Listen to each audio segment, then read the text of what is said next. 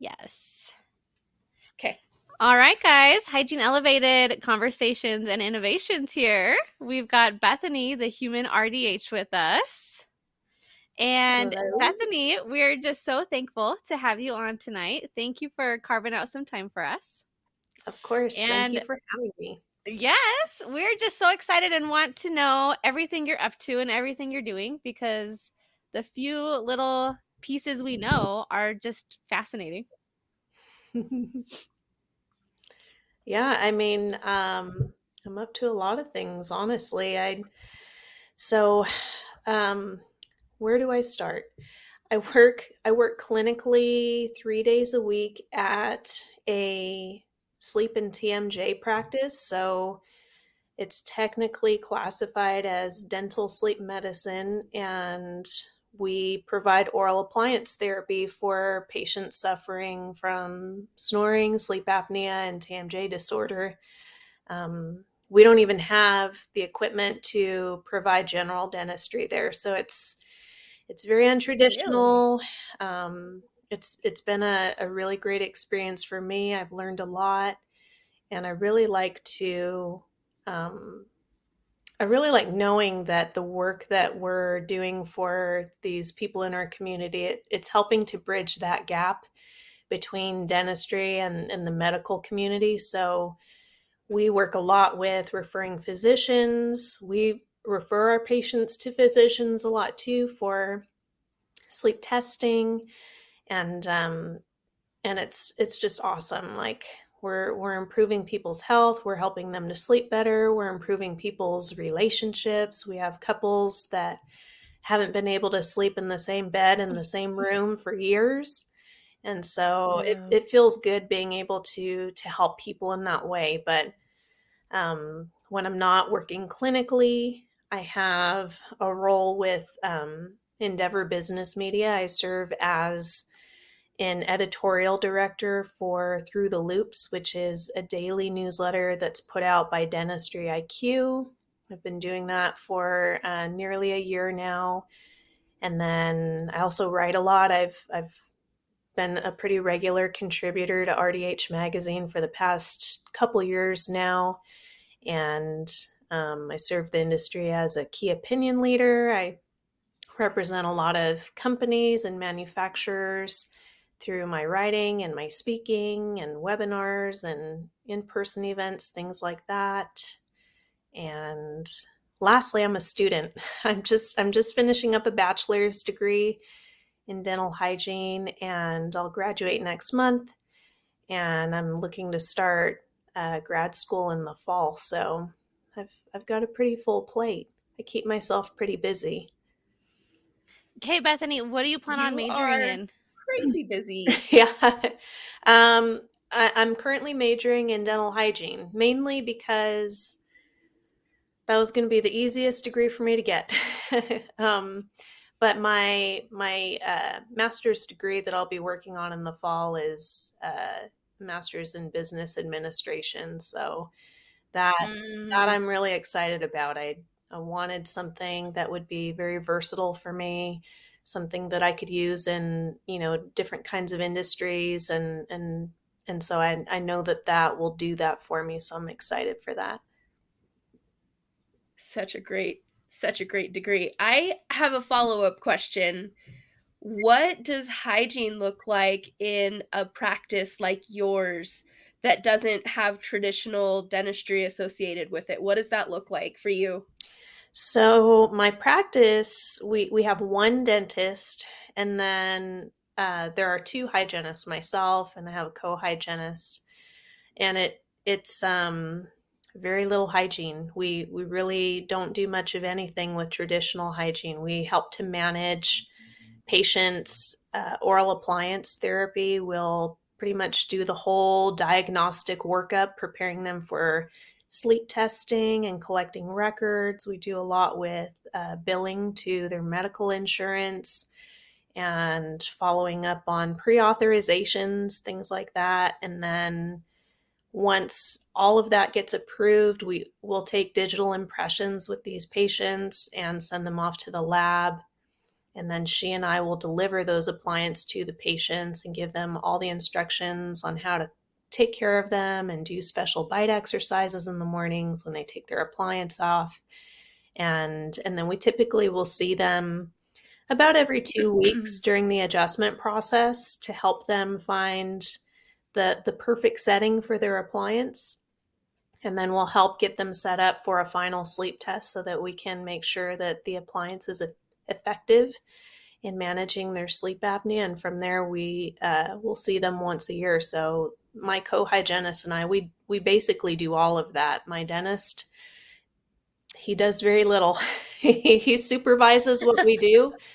Um, he's a part of their initial comprehensive exam, but aside from that, it's it's really she and I that um, that manage the patient's care, and so I really appreciate that he trusts us that much that that we really are able to act as like mid-level providers. It feels like when you come to our office it feels like you're seeing like a nurse practitioner or something.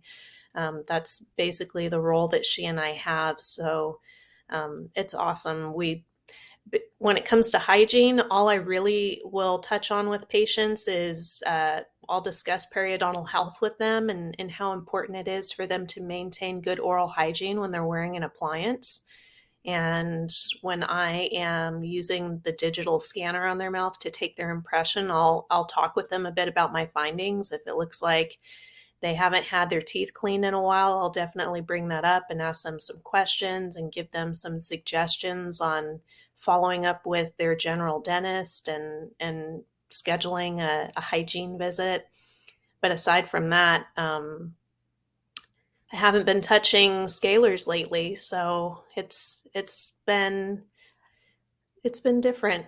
I do temp a little bit here and there, and so that's how I'm able to keep up with my hygiene skills and and kind of fill my cup in that way. But 90% of the time, or maybe even more like 98% of the time, it's it's dental sleep medicine. So it's been a shift how long have you been working in this practice setting?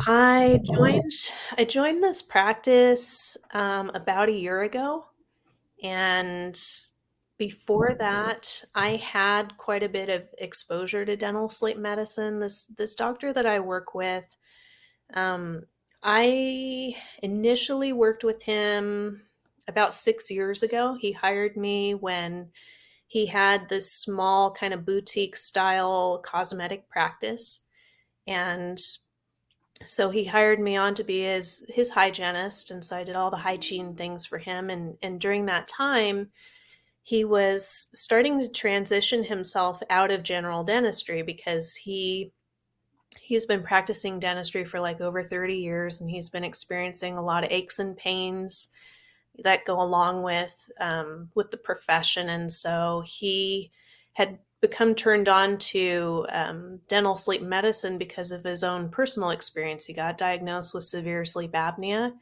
and um, looked at all kinds of different treatment options and, and really fell in love with oral appliance therapy and knew that he wanted to dedicate his career to that if he was going to be transitioning out of general dentistry. So while I was working for him the first time, he had sold his practice and uh, had a special agreement with the uh, the new practice owner that he would stay on board as the dental sleep medicine provider. And so during that time, um, I wasn't doing all of the patient management roles with the oral appliance therapy that I do now. It was more performing really thorough screenings on patients, airway screenings, and going through sleep questionnaires and, and making sure that we are meeting patients' needs that way. And then I would refer them on to him. But after a while, um, the the new practice owner, it just it wasn't a great fit for me. And so I ended up leaving that office and working somewhere else for a while. I kept in touch with the original owner. Um, we stayed in, in pretty uh, regular communication and his plan was to eventually you know grow out of that practice and have his own location and and just to solely dedicate himself to oral appliance therapy. And so that time finally came. Um, last year he moved into a brand new building and had the space for me. And so i jumped at the offer and i've been there ever since. It's been awesome. That's such an awesome awesome story. I love i think you you kind of nailed it when you said it's almost more like your patients are visiting a nurse practitioner i think you're probably the first hygienist i've ever talked to that kind of has that not typical hygiene, but still a provider. So I think that's so awesome. I'm jealous, but congratulations. Thanks. Yeah. It's, and, and uh, Bethany, I'm over here thinking like, wow, all like listening to your story, you know, just all those pieces just like fell into place for you. Is that's like where my mind is thinking, but I'm like, no, that's not what happened. Like mm-hmm. you worked incredibly hard and you're accomplishing so many things to make all of those things happen like mm-hmm. and um yeah when you when you first started talking about uh, the sleep appliances and how it's changing relationships between the spouses i immediately just thought like i just love that because it really is like the smallest things that always mean the the most to people like just to oh, be able to sleep next to mm-hmm. their spouse like that's so simple you know but like and and i just I just love that. So I think that's fantastic yeah. that you recognize even the smallest changes you're making in their lives, not even like the big medical changes, but just the simple ones. And yeah. I just appreciate that so much, Bethany. Um, tonight, our plan is to talk about office culture with you. And okay. to get this office culture conversation started, I wanted to ask you what is office culture and how would you define it? Hmm. I think when I think of office culture, I think it I think it means who we are as a team and what we're about. I think that, you know, any dental practice, no matter where you go, they all do the same things. Like most of them provide the same kind of services, and for the most part, they operate nearly the same way but very few practices have um, a real identity in their culture and and are very intentional about it and so to me mm. like you know thinking about culture it's it's about the attitudes of the individuals who work on that team it's it's about um, the personal goals that they have the the vision the mission statement the core values like all of those things will communicate who the team is. And ultimately, who you are is what's going to make or break you as a practice. It's it's going to be how you either retain or drive away employees. And it's also going to be how you either attract or repel your patients too. I mean, patients are very keen on that stuff. When they come to a dental office, they can tell pretty quickly if it's a healthy culture or not. And for patients that really, really care about their, their dental health and, and the quality of the care that they provide, they will very easily leave a practice when they can sense that the culture is not a healthy one. So it's it's important mm-hmm. um, not only just for keeping a happy workplace, but also maintaining a successful business.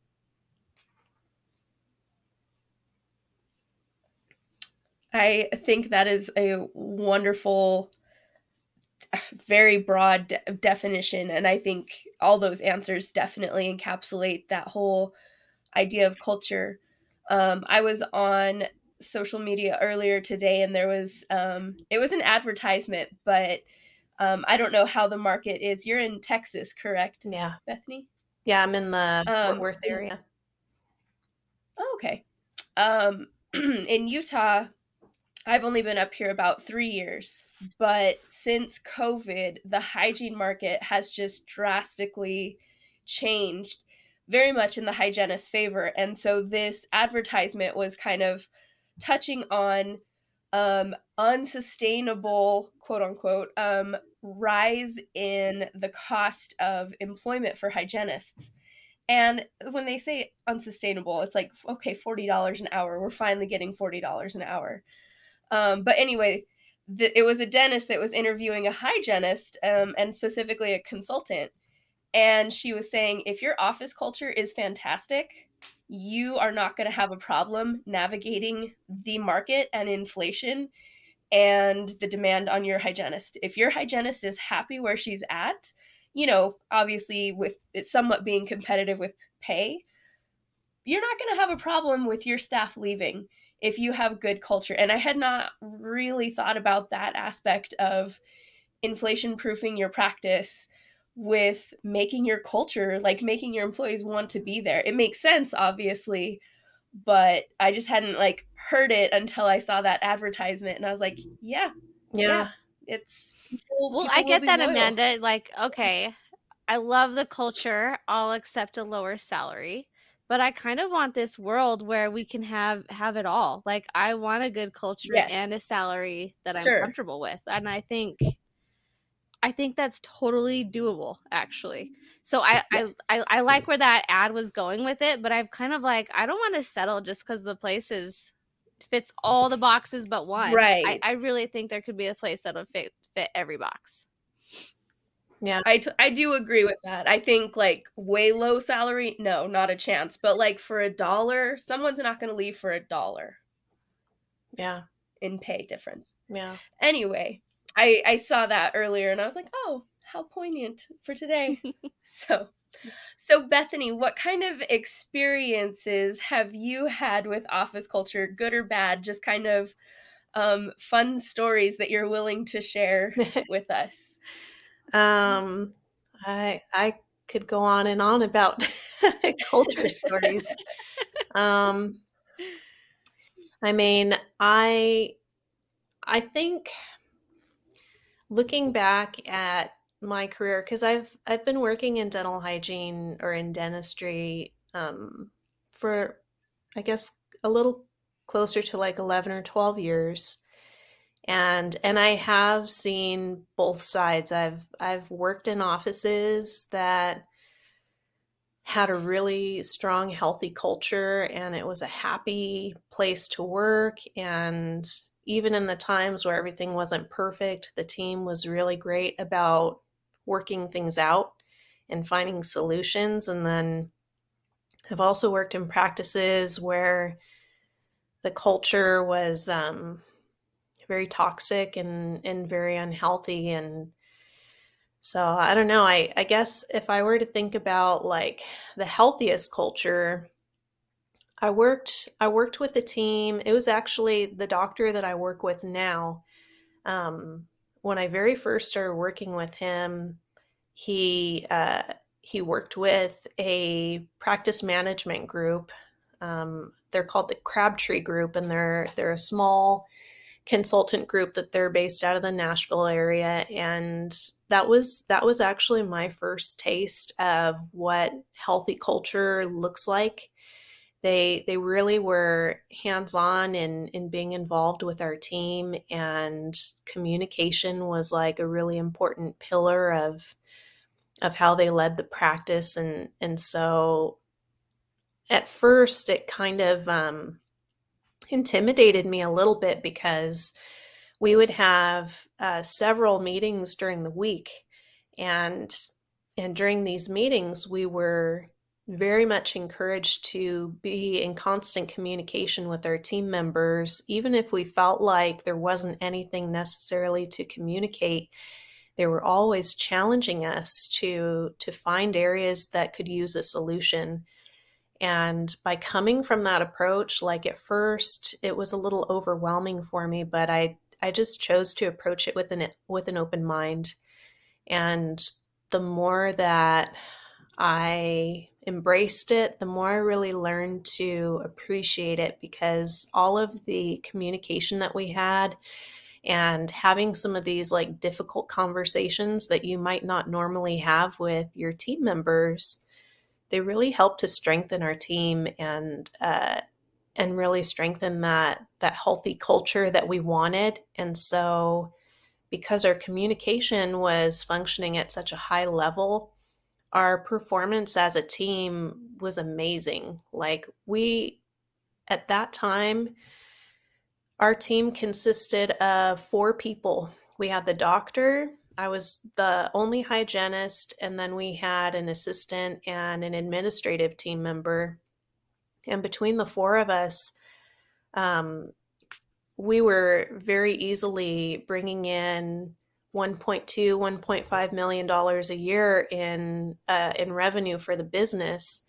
And it was because our our communication was so high and and we knew how we could depend on each other. There was a high level of accountability and and it was awesome. So that would probably be like my most positive experience as far as culture goes. Um, but over the years i mean i've there was one practice that i worked at where um, again it was it was a small practice. There were five team members total and the practice owner she had a lot of trust issues she had a lot of turnover with her practice over the years and i should have seen that as a red flag but i chose to ignore it because i needed a job and and she seemed to really like me and and seemed uh i don't know like she she would treat us well.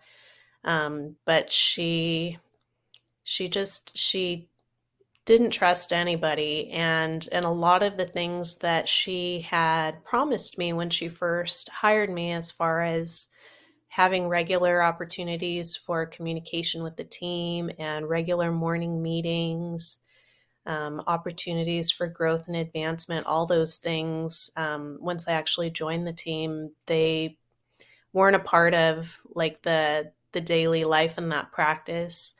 Um, we had times where she would come into work completely emotional, um, but not want to talk to us about what was going on. It was not unusual for her to show up an hour or an hour and a half late in the mornings without letting us know and and so we would be left with these patients that would be sitting in her chair waiting for her and we'd have to like try to preoccupy them and, and they would leave upset.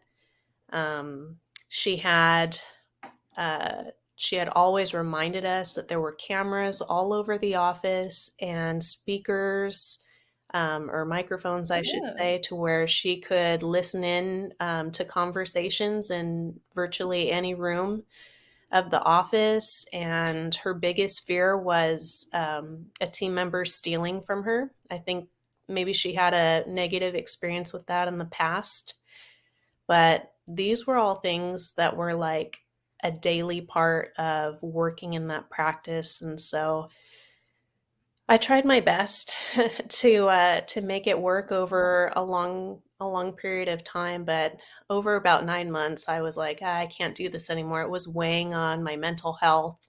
Um, I was actually getting to the point to where I could barely sleep at night. I just had that feeling of like complete dread when I would be driving into work in the mornings and I didn't feel at home in the office. I didn't feel trusted. And and the the funny thing about trust is when somebody treats you like they can't trust you, it has the opposite effect on that person. You start to feel like you can't trust that person because they always view you with this mm-hmm. degree of skepticism and um and so that's kind of how I started to feel about her too. I started to notice a lot of like secret behaviors that she had and she was into some some legal issues too and so there was just a lot going on. Oh.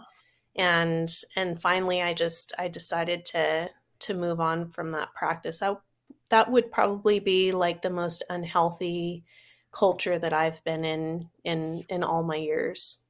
It was a little unusual. So Bethany, you really just described like two polar opposite worlds there. One with fabulous oh. communication, oh. the office is producing over a million dollars. I'm curious with the office where you're being like spied on all day. Um, what was the production like in there? It wasn't good. It was. I, I, bet. Yeah, it was the exact opposite of where I'd come from. It, it, the office or the practice was struggling big time. We, I don't know, my my hygiene schedule was rarely full, and I want to say that she maybe saw one or two restorative patients a day. Um, there was a lot of downtime.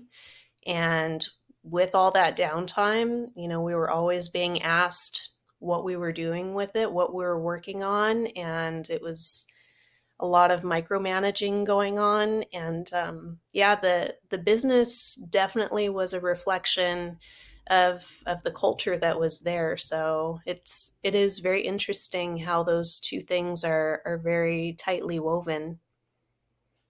Yeah, that was like just a beautiful analogy of how much the culture truly affects productivity for the practice.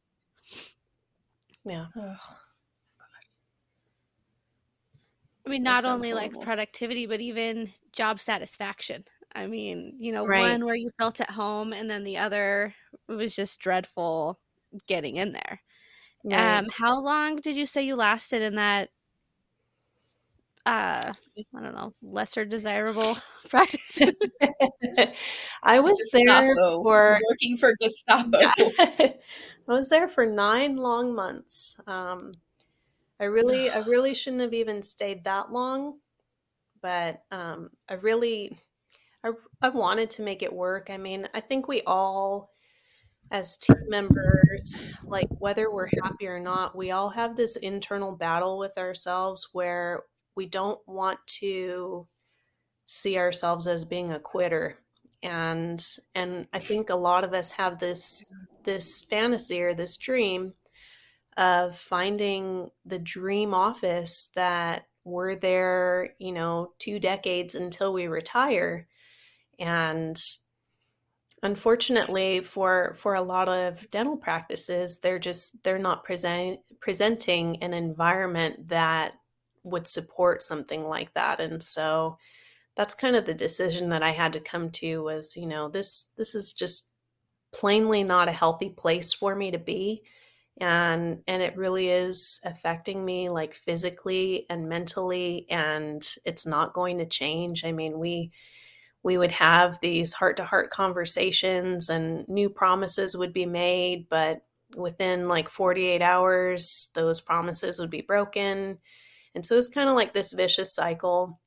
And then finally, when I decided that it was time for me to move on, I had um, given her my two weeks notice and I left left the practice that day and like within an hour of me leaving I got a notification on my phone that she had removed me as an administrator for her Facebook page because I was helping her with her social media.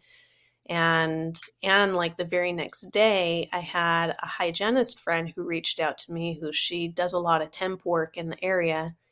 And she reached out to me saying, Oh my gosh, uh, your doctor just reached out to me and she asked me to come temp for you guys on on Monday, so it looks like I'll get to see you. And I knew right away what was going on because, as we kind of already established, um, the hygiene schedule was never full to even support one hygienist. and so the fact that she was wanting to bring in a temp, I was like, okay. So I had reached out to the practice owner and I was like, hey, so so and so got in touch with me. What's going on? And she basically said that she felt like she needed to make a decision that would protect her and her patients. And by having me come back to work on Monday, um, she worried about how that would affect the patients. So she decided to uh, to replace me.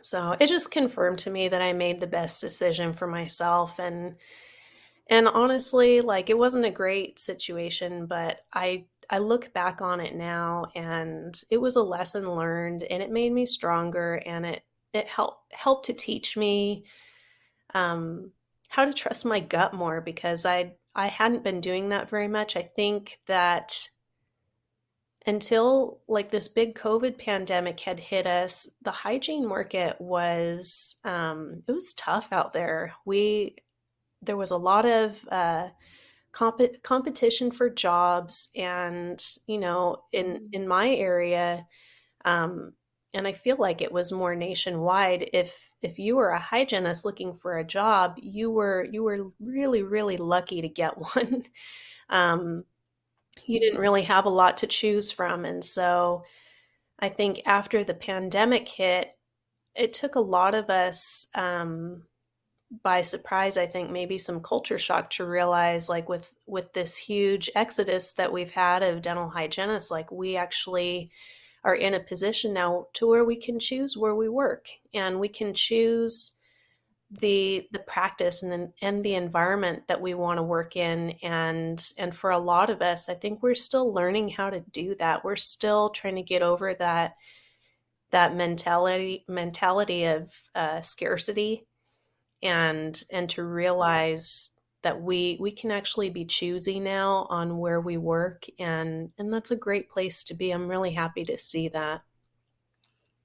No um you're absolutely right. We do get to choose where we work now and that is new to the industry 100% there. Um oftentimes when i'm with clients i'm trying to explain this exact same concept to them that the the game has changed now. You don't have a hundred applicants to choose from. It's more like they are interviewing for the position rather than mm-hmm. us. So I'm like, you need to sell your hygienist on the position. Why do they want to be in your practice? Right. And I'm like, this isn't like it, it's not the way it was. Where like you're lucky if we pick you. Now it, the roles have totally flipped, where you are lucky if the hygienist picks you. like right. you will be the winner if we pick you. And mm-hmm. we we have so much to offer. Um but what I want to go from there is like what kind of advice do you have for hygienists who who do have the control now to choose where they want to work? What kind of things can they do to keep to um almost like, okay, you are so lucky I am here because this is why I bring all of these fabulous things to the table. What do you think hygienists should be bringing to the table to help with the office culture? Yeah, I, that's a really good question. I, I think that I think we really need to get real with ourselves and and dig deep and and find those those skills and those qualities that each of us uniquely have that we we do bring to the practice because it's it's different for all of us. Like you know we all essentially do the same job but each of us has a, a different uh, set of strengths and weaknesses and um, and it's really important to identify those as in, individuals. Um, i think just like you said, you know, coming into the interview, realizing that the interview is is not just for the practice, it's for you too. It's an opportunity for you to get a, an idea of if this if this practice is um, a good fit for you and and if it's even worth your time moving forward with a working interview or you know a potential job offer you don't have to say yes and Mm-hmm. And again, you know, that is um, that's a, a train of thought that we all need to get ourselves out of is, you know, automatically accepting a job because it's offered to us. You you don't have to. Mm-hmm. And and so being able to recognize practices that that have the green flags um, to attract employees like like a high level of communication or um, practices that celebrate their team members. You know, they they uh, provide them with verbal affirmation or re- a reward system or um, you know team outings. Uh, opportunities for team members to bond with one another all of those things um, they're not as easy to find as you would think and so when you do find a practice that's actually making intentional moves to support a healthy culture we have to we have to learn how to recognize that. Um, one of my friends her name is brittany glaus and and she's um, got a really large in, uh, instagram and tiktok following. Her um, i think her account is brush with brit but she had posted a um, a video not too long ago that i really liked. She was talking about when you're looking for um, a potential employer, uh, an important question to ask them is if they value the hygiene department and to just sit back and wait for them to answer and when they say yes, to follow up that question with what do you do to communicate value to your hygiene department? And just sit back and let them answer that. And and I think that's such solid advice because I don't think many practices are put in that position to um, to really talk about what they're doing to support their hygiene department, and I don't think that a lot of practices are actively taking steps to support their hygiene department with um, state of the art equipment and new technology, and helping their hygienists um, get to quality CE events and and things like that. So I I think that that would be a great approach when you're in the interviewing process and, and you're looking for a good healthy practice. Yeah, it is pretty neat that we actually get to mm-hmm. Bring these questions into the interview. And I love that we are um, using social media as like this networking tool. And we are like sharing all of things that have helped us in our careers with fellow hygienists and then they can take those pieces um, just like brittany mm-hmm. and share that with other providers like hey this was successful for me try it i mm-hmm. i love that sense of like um i don't even know what to call it but just the, the sense of community the just we're not we're like actually not competing against each other anymore we can all help one another yeah I love that too. That's that's like so good to see because I I don't feel like I experienced much of that for the first several years of my practice. So to have that kind of like camaraderie with with our colleagues is is really special and I think that the more that we support one another and that kind of thing um, we're going to see our profession really take off in in the direction we want it to go and we're going to see change and and I'm excited for that. I think it's awesome. I definitely agree with that. Camaraderie instead of competition is mm-hmm. definitely a healthier dynamic within the hygiene world. So, yeah. Um what would you say like are ways to feed good culture and ways that you've seen like feed bad culture? within a practice? Like communication, obviously, we, yeah. we saw that one. Communication is a big one. Yeah, I think like feeding good culture, it it has to start with an open heart and an open mind. You have to be willing to to grow and you have to be willing to change and and those things alone um, are not common traits in, in a lot of businesses. And, and, I'm not even just talking like dentistry, but just business as a whole. Um, I think it's just part of our human nature is we we find comfort in things being familiar and things being the same.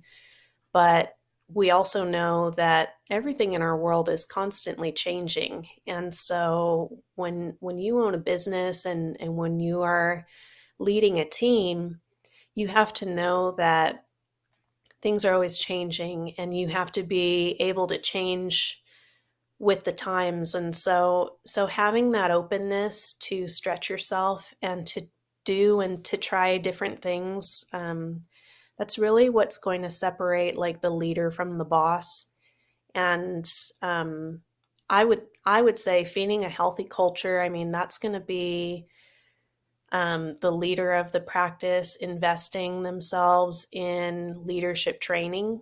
And it's going to be the leader in the office identifying team members that have leadership qualities and bringing them up in leadership um, and treating all of their team members like they have an ownership role in the practice. And and you know we're talking about hygienists being choosy about where they work but I, I think that practices need to be more choosy too on the team members that they're bringing into the practice if if healthy culture is a priority to them um, i think that we need to be hiring team members based more on their attitudes than probably their um, their experience I think that mm-hmm. attitude is going to outshine all uh, whatever experience you have. Even in my practice, um, we just brought on a new, a new team member because we're growing and and there's just too much work for the small group that we have. And so we knew we needed to hire somebody new.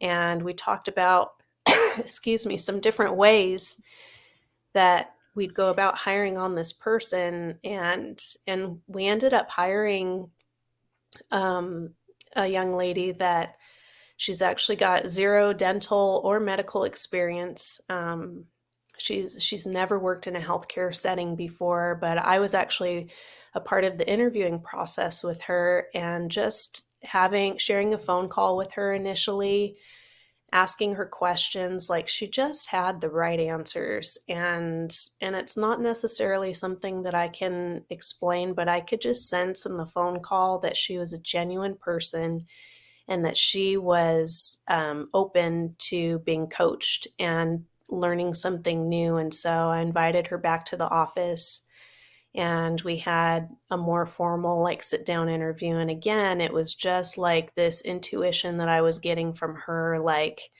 you know like she's she doesn't have the experience that we necessarily need but we can teach all that stuff. Like she can learn that. It's really the attitude that i think is the important thing to be hiring in an individual. So we brought her onto the team a couple weeks ago and for not having any of the uh, the clinical or uh, professional experience that we're looking for, she is like thriving. like she she's picked up everything so fast, and um, we're we're not even worried about like any of that stuff. It's just she's she's been a pleasure to work with, and I I think that that's the the angle that we need to come to hiring individuals with is is going off of the person that we're hiring and focusing a little bit less on on maybe the professional skills or experience that they have because those things can all come later. Do you hear a ring? I'm so sorry, you guys. That is my smoke detector. They're cooking upstairs. okay. I'm sure they'll get that under control in a minute. Hang on just No, are you safe? I was like, is that feedback? Like, I don't There's know. no fighting. Uh, so funny. I'll I'll edit this out. Just yeah, you take, just take five. Okay, I'm gonna blow my nose then. Yeah, I'm gonna grab a water and I'll be right back. You bet. Done doing its thing. Okay. So I will I will edit that out. That's not a problem. Um, but Bethany, so okay, you talked about hiring attitude, not experience. And I love that because I was in an office, we were struggling to um, find a hygienist. And it wasn't like we couldn't find the right one. There just wasn't one. Like we had ads out, mm. nothing was coming in. And um, you know, it wasn't like anything crazy had happened in the office why we lost our hygienist. She just delivered her baby and wanted to stay home. She just had no plans on yeah. returning. So it was like uh, just life just a life-changing event for her and but replacing her was just incredibly challenging. And so I had been talking to the doctor. I'm like, you know, just to keep patients on the schedule, I let's consider double hygiene for a while. Let's see if we have better luck with an assistant and a young girl came in wanting to get some experience before applying to hygiene school and she was just darling and she was so excited to learn and i just that same thing you just said like you just spoke to her and you trusted your gut and you were like i think this has so much potential and it was just a feeling it wasn't even like the words she was saying it's just the way she made me feel um Bethany, I had never had such great success in training anybody in my life. Um, I could say in two days she had open contacts and was infection control queen and i like she just like was so eager to learn that she just devoured everything i was teaching her like so i am with you like 100% on that advice like hiring attitude over experience that it like hands down everybody looking to hire should just take that advice. Yeah. Go with the attitude instead. Yeah. Um yeah, I um what I'm thinking next to though, I wanted to ask you, um, who in the office do you think is most responsible for office culture? Uh, I I think that I think that it's it's really going to be placed on the practice owner. I mean, and, and that's kind of hard because I in in these years that I've been in this industry, I've worked for some practice owners that they fully embraced that, they wanted that, and then I've also worked for some practice owners that they they want the freedom that comes with owning a practice but they don't necessarily want the responsibility that comes with it and um, and that can be tough. So it, there there are ways around that. If if the practice owner um, would describe themselves as like that second category that's fine. But but you do need to put somebody in that position to lead your team. So whether that is um, like a an official like office manager who who's going to take that that role on and and lead the team or or bringing in like a practice management group or a consultant um, it doesn't really matter what it looks like but the the team does need a leader and if it's not going to be mm-hmm. the practice owner, it needs to be somebody that the practice owner fully trusts and endorses because um, too many times there, I think a lot of practices find themselves in the position where, you know, the, the practice owner is like that second category. They, they want to they want to own a practice but they don't necessarily want to manage it they they're hoping that they're just going to hire all the right people that will kind of manage themselves. And unfortunately, it just doesn't work that way. Um, every team is going to need a leader. And when it comes to being a successful leader, it it's going to involve that person investing in themselves. It's going to it's going to take that person training themselves up to be a leader.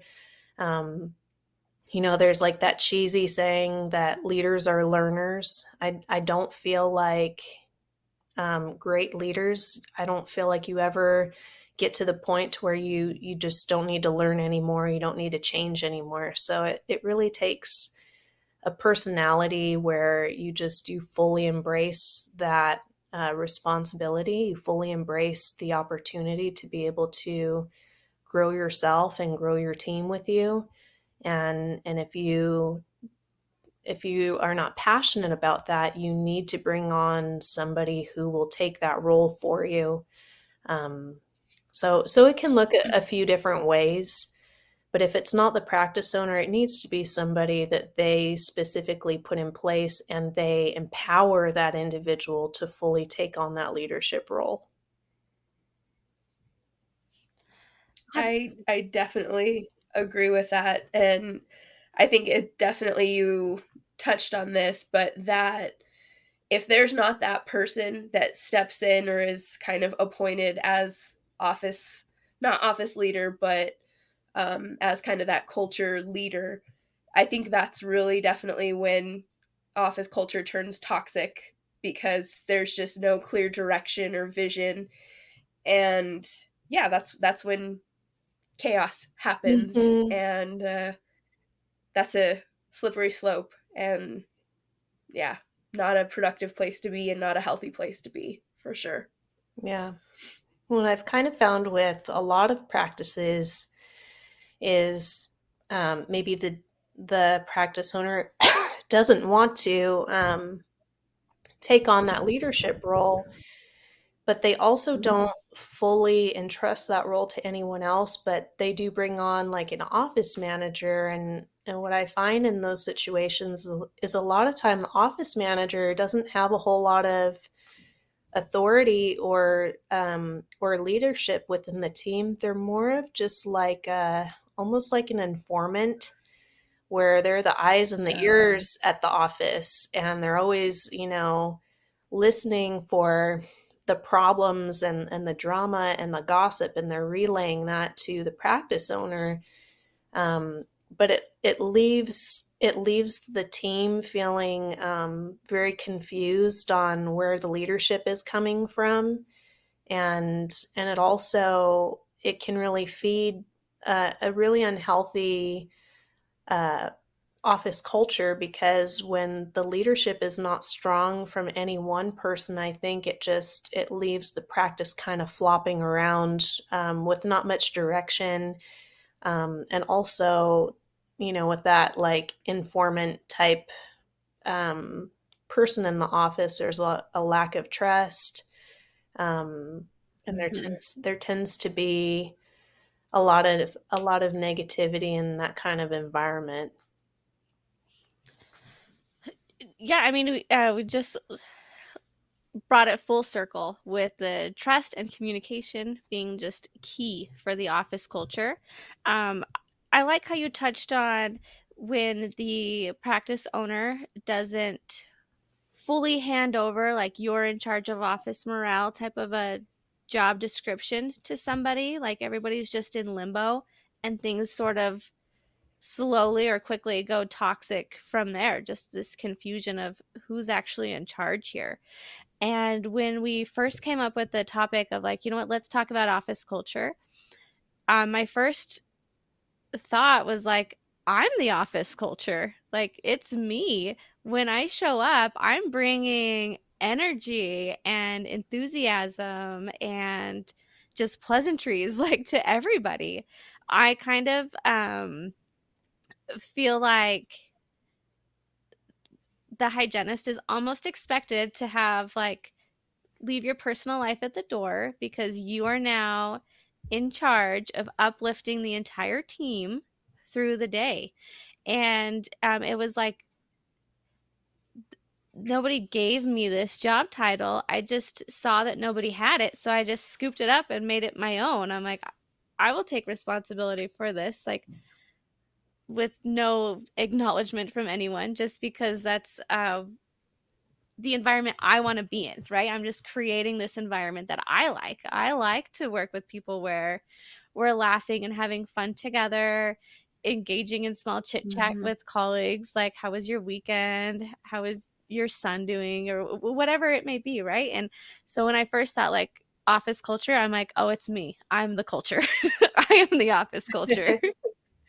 Do have you guys ever felt that way? Like you had to pick up that responsibility, like unspoken, just you just saw the need and just felt obligated to take it on?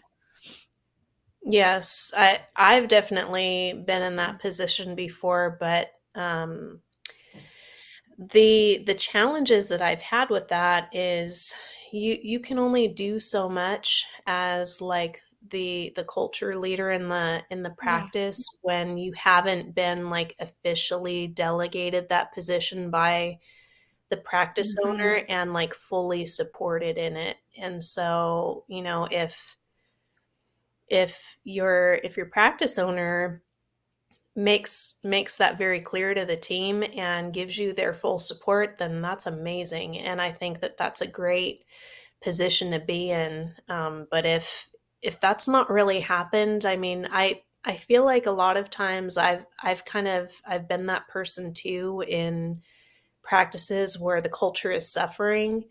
And what I kind of found from my personal experiences when I kind of took on that that culture leader position, I found where a lot of the team members were gravitating toward me and looking to me for guidance and leadership, and they would confide in me um, with a lot of challenges and issues that they were having, and and it ended up putting me in some uncomfortable situations where team members were coming to me for for very serious issues that they really should have been involving the practice owner in and you know discussing their employment and and just it got kind of messy mm-hmm.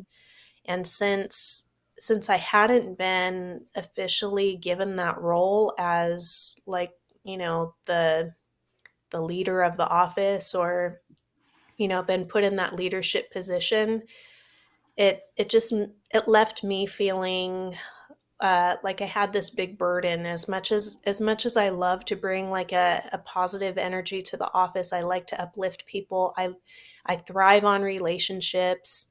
Um, all that stuff like it's it started to actually deplete all that stuff for me because um, just because of the the demand there was for strong leadership within the office that I couldn't like officially provide to them if that makes any sense. Uh, no, mm-hmm. I agree with that like a hundred percent. It's like uh, I'm not even at those practices anymore because that's probably reflecting back on it. What burnt me out was trying to mm-hmm. Cater to my patients and my team in this role, and it was, it was exhausting. Yeah, it's a lot. It's it's yeah. very difficult to do it all.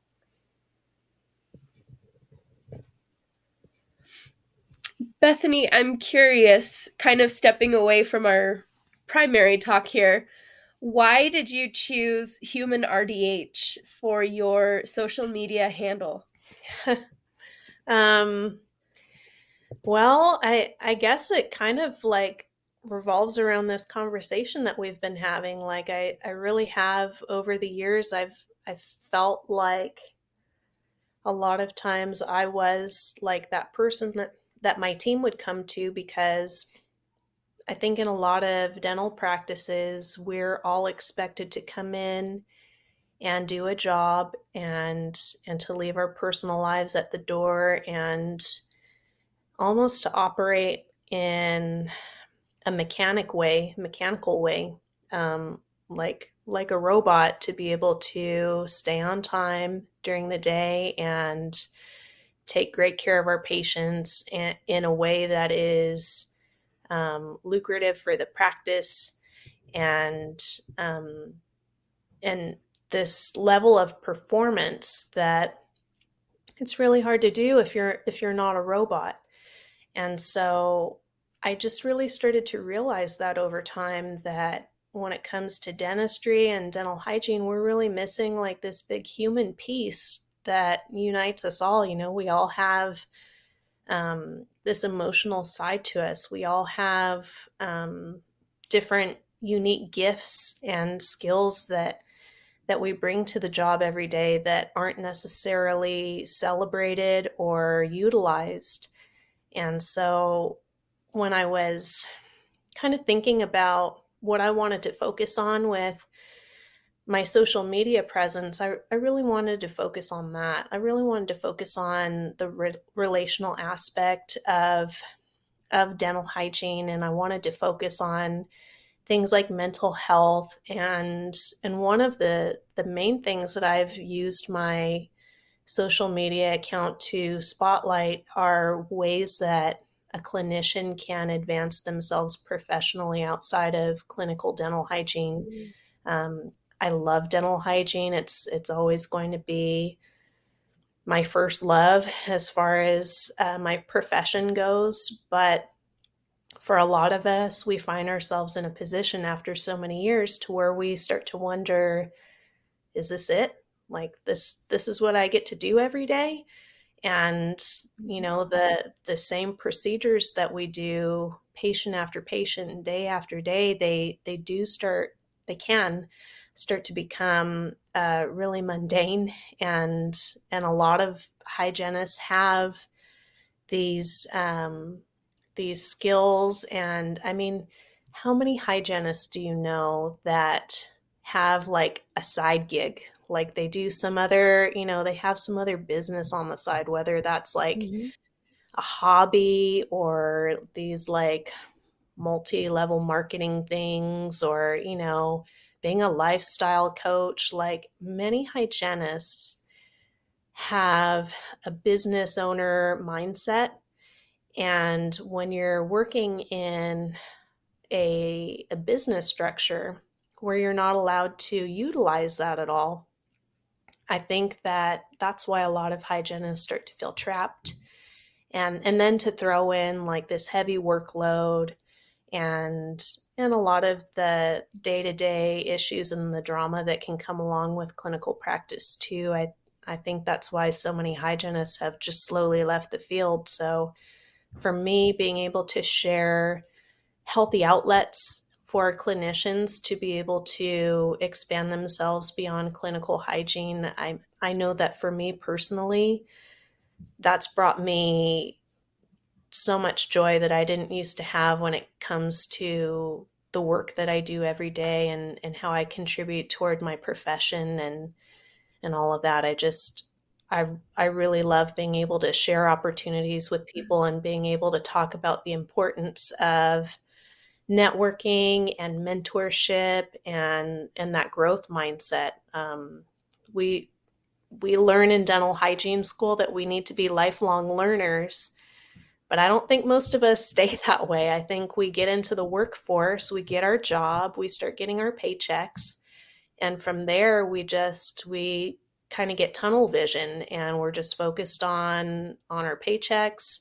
A lot of us don't even invest in like good quality CE. We do what's convenient or what's free or what's online. And that really is what's going to separate um, the happy clinicians from the unhappy ones are the ones that they're willing to invest in themselves and they're willing to stretch themselves outside of their comfort zone to to grow and to do new things so that's that's mainly what human rdh is about is just helping to promote the profession and and to grow clinicians and and to make happier humans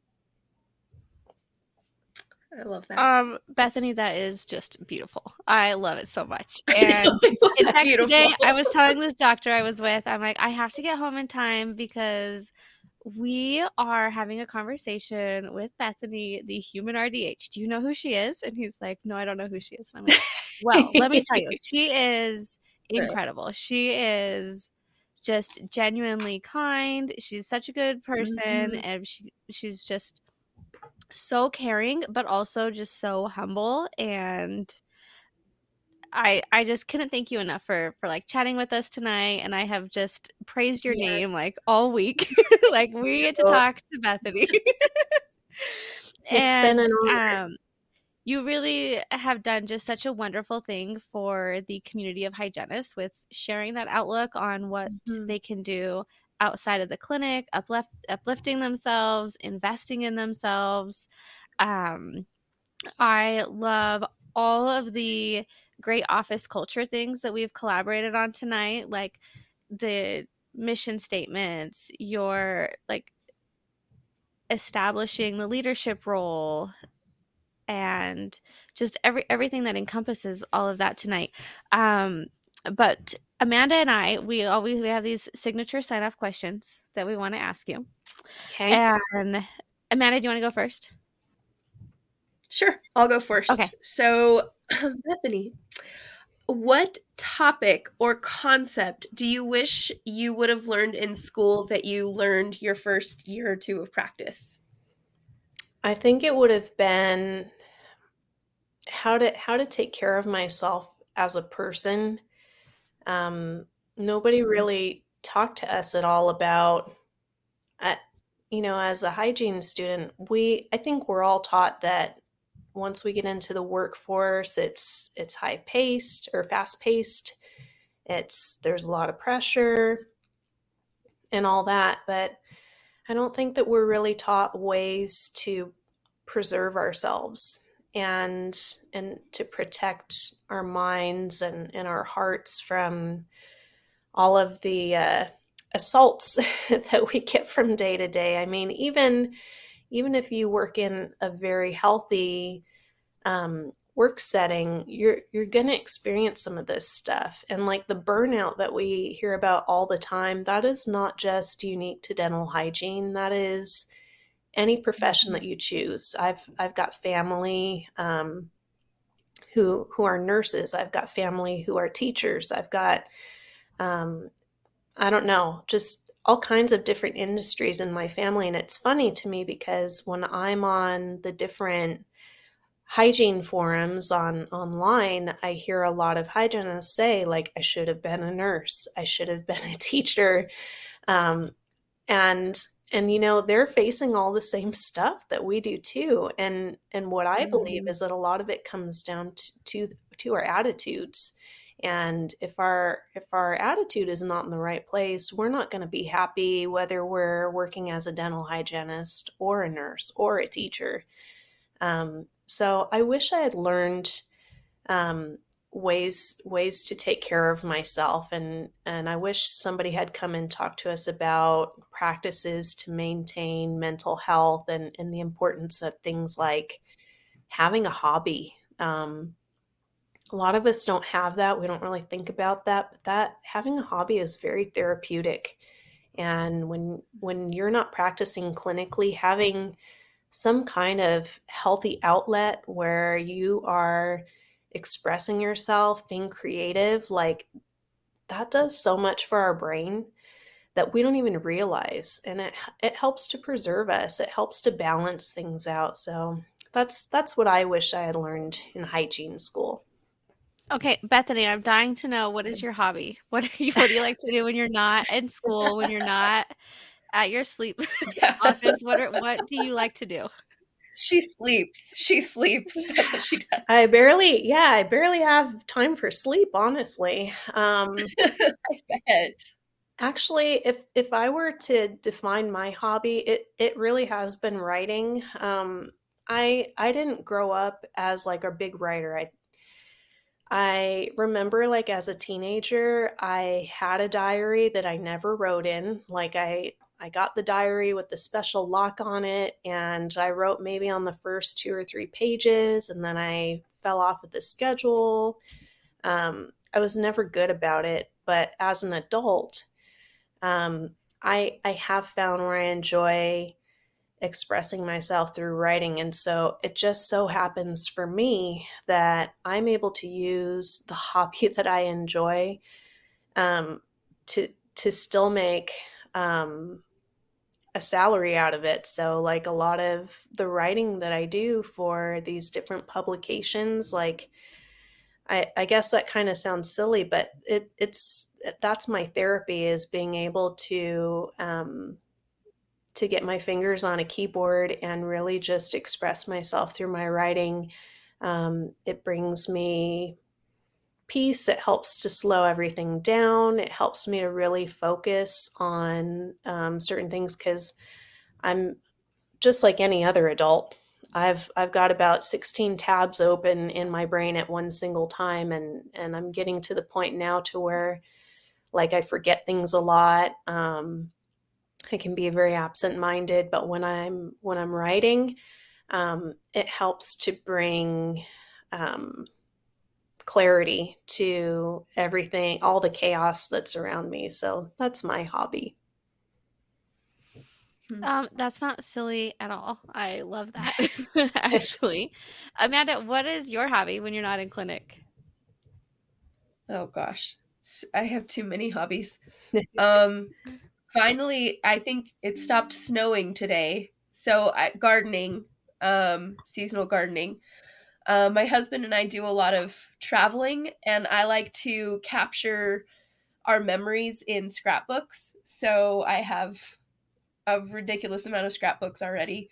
Um, I am notorious for saving like every shred of paper, maps, everything, and I'll like highlight the things that we did. So, uh, organization products or projects around the house, all of those things. Ooh, I could hire you for that. I I would happily do it. Yeah, I would pay somebody to come organize my house. That would be amazing. Mm. I love that you do that. It's it's cathartic. Yeah, for me. well, what about um, you, guys, when I, yeah, when I'm not in clinic, um, I started training jujitsu, and I actually love it. Um, I'm wow. my goal is like three nights a week go to my jujitsu class, and it is just like changed me as a person almost. I love it so so much. But I wanted us to share all of our hobbies just to illustrate like it doesn't even matter what it is. Just having one that you like mm-hmm. is so important. Just not even as a hygienist, just being a human. just just living your life and yeah. having some kind of outlet where stresses are low and you're happy. Like having a hobby is just so so important. Um Yes, and So I guess Bethany, the last question I have that I wanted to ask you that we love to ask everybody. So no repeat answers here. What piece of advice do you wish you could go back and give yourself as a new grad? Hmm. I think I think I would tell myself